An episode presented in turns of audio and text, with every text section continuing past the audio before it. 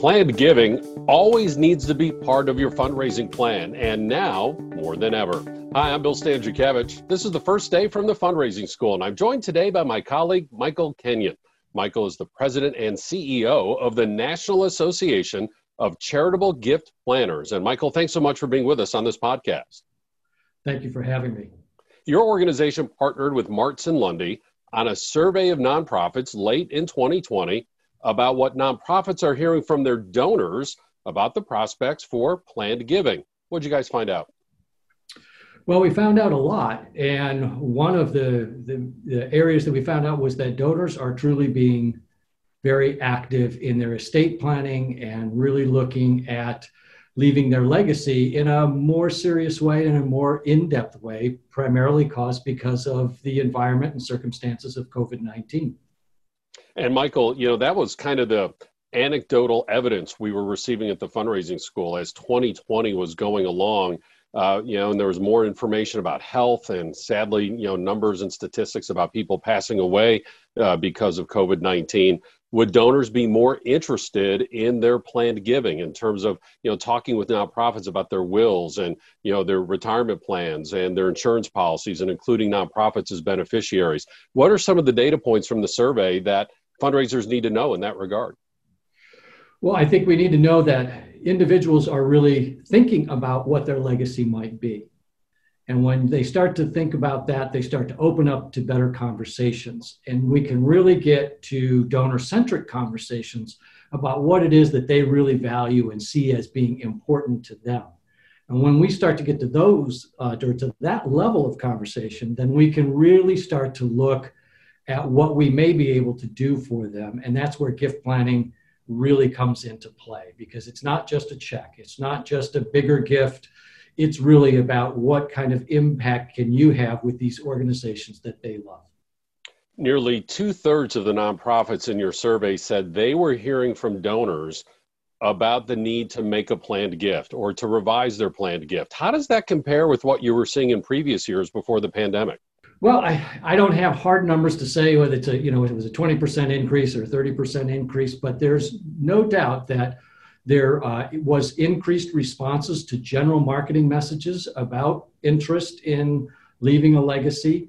And then as individuals, it's a really interesting dynamic that happened, and I'm sure that's happened across major gift as well. This isolation has changed the way fundraisers have been able to communicate and have relationship with their with their donors. Because now it's there's it's different. It's not i'm calling you i'm visiting you specifically about something and you have to fit that into your schedule of all of the other things that you're doing. Now you have the opportunity to reflect and have conversation and people have found that they would take more time. So this has really changed the game for everyone in regards to opening up to to gifts. And we also know that gift, the role of the gift planner is very important because people change their plans later in life and they change their plans when they start to rethink or have major life, uh, life changes. By having that, this is where your gift planner really comes through and can help secure funding for your organization. And not only did nearly two thirds of the nonprofits say that they were hearing from donors about planned giving, about half of the nonprofits said that um, you know donors were interested in designating a nonprofit in their will, in their retirement plan, in their insurance policy. You know, Michael, before the pandemic, Gallup had conducted a survey that showed that just fewer than half of Americans even had a will, and of those, only about 20% were naming a nonprofit in that will. Uh, so does seem your survey does seem to indicate this trend moving forward of more donors, maybe because of or at least during the pandemic, being interested in making a planned gift to a nonprofit organization. Was that the reaction that you and Marts and Lundy had as you started to see these data coming in?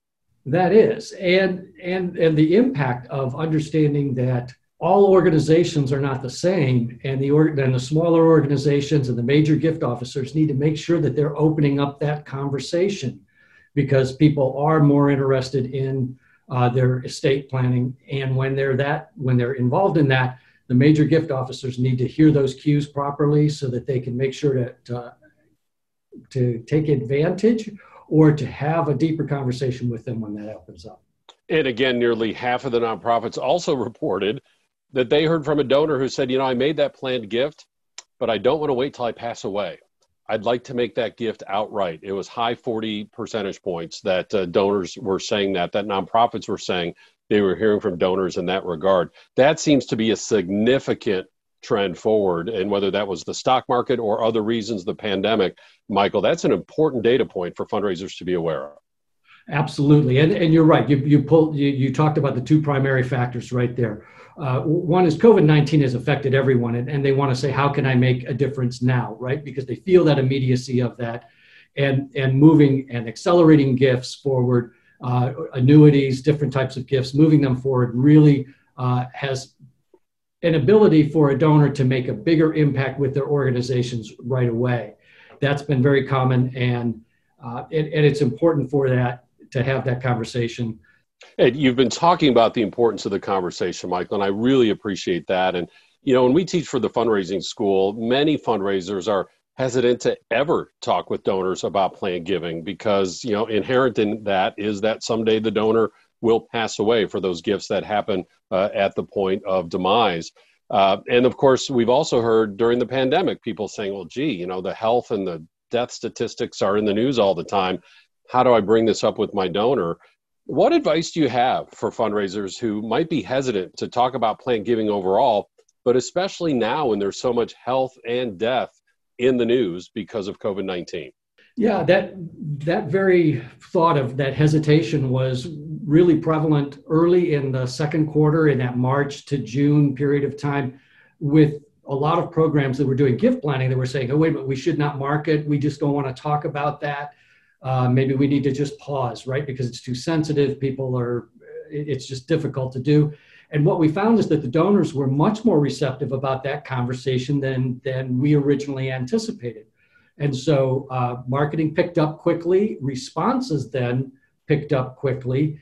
And it's important for major donors to, or for major gift officers to feel confident about that. Relax, ask, ask about the legacy, have those conversations about how they're feeling about uh, everything around us with the environment. And you may find cues that open that up. Surely you'll find some folks that, that are shutting down. That's it's it's part of the process. But uh, there, it definitely we found that donors have been more receptive to it, and therefore gift officers should feel a little more confident walking into that. They've got some they've got some room there. We've heard anecdotally again that charitable giving overall in 2020, fundraisers were surprised that donors were able to continue to donate, maybe even make a second gift or a special gift or an increased gift. And these data are showing uh, a similar trend now with empirical numbers of what is happening with planned giving related to the pandemic. Uh, nearly 85% of the nonprofits in this survey said that the dollars that they were receiving, either directly or promised for the future through plan giving, were either the same or higher than the year before. So a lot of momentum behind plan giving. And again, you know, Michael, some people just they just really geek out on plan giving. They know all the details, all the IRS and state regulations and you know everything about trusts and annuities and things of that nature. This truly is a specialized area of fundraising and then again, there are other fundraisers who they have all of the responsibilities annual fund, major gifts, special events, you know, comprehensive campaigns and so forth. And they think, wow, I can't dive deeply into those particulars of planned giving. So, you know what? I'm just going to leave it over to the side. For those folks who aren't those specialists, they're already being well served by your association. But for those folks who, who might be hesitant because of all the details and particulars in mind, what advice do you have for them just overall for planned giving fundraising? Including what we now know because of the important learnings from this great survey? Yeah, I, I think it's it's about asking those easy entry questions, asking about those, and I know fundraising school does a fantastic job on ask on those those get providing that information, and other information is out there about asking those easy questions. Have you thought about this? Have you thought about uh, uh, leaving a beneficiary designation? It's a very simple process of which somebody can leave a percentage of their IRA to uh, charitable organizations, may leave it to multiple organizations. There's some very simple groundwork, open questions that you can ask that lead to those. And those are not complex. Those are not complex gifts, and they don't require that, you know, they're not a charitable lead trust or second generation this or that where you're getting all technical on that. But there's, you know, bequest giving, there's uh, qualified charitable distributions coming out of your IRAs of individuals that can do that as a tax free uh, donation to organizations. There's some simple things. Now, there are some education pieces that major gift officers need to know. They need to know some of those basics. And Russell James talks about this all of the time is that, you know, the, the, the wealth is not so much in cash, the wealth is in non cash assets, whether that's in the market and securities or whether it's in uh, closely held business stocks. And major gift officers really need to help ramp up their education so that they can hear those signals, learn those cues, not be experts at it because you can bring in a consultant, bring in an advisor. You can always look to leverage someone else to provide that technical knowledge. If, but if you don't listen to those cues, you may be missing some possibilities for really larger gifts.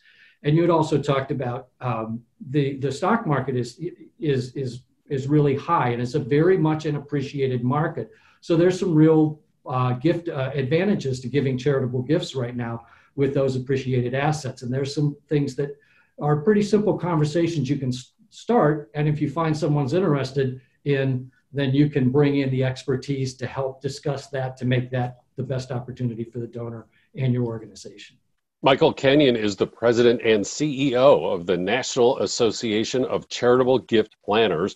And Michael, where can people find out more information about the resources available from your association, including the results of this fascinating survey?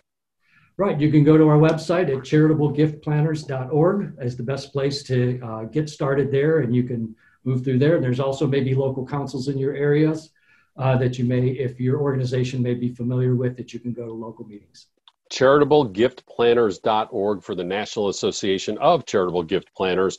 And again, to amplify Michael's excellent advice, uh, a, a, planned gift donor almost always, not always, but almost always is somebody who's been a longtime donor to your organization.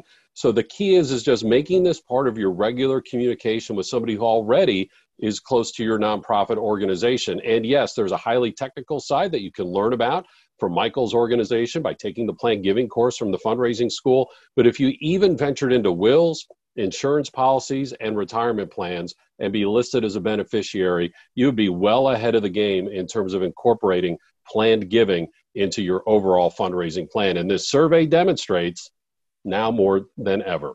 Now, at the fundraising school, we have our public courses. Uh, they're available in person in Indianapolis and also online, asynchronous, meaning recorded, synchronous, meaning live. And as 2021 evolves, we're going to be looking for opportunities consistent with health and economic uh, developments to maybe branch out into a few other cities in the continental United States. In the meantime, you can apply for a crisis response scholarship that lowers the cost of registration by 50%. We have these free podcasts, quarterly webinars. We get together once a month on Fridays with the Fundraising School, just an online opportunity to hang out. All of that information is available at TFRS at your desk, located on our website at philanthropy.iupui.edu forward slash the fundraising school. With Michael Kenyon, I'm Bill Stanczykiewicz, and now you are now more fully informed on this first day from the fundraising school.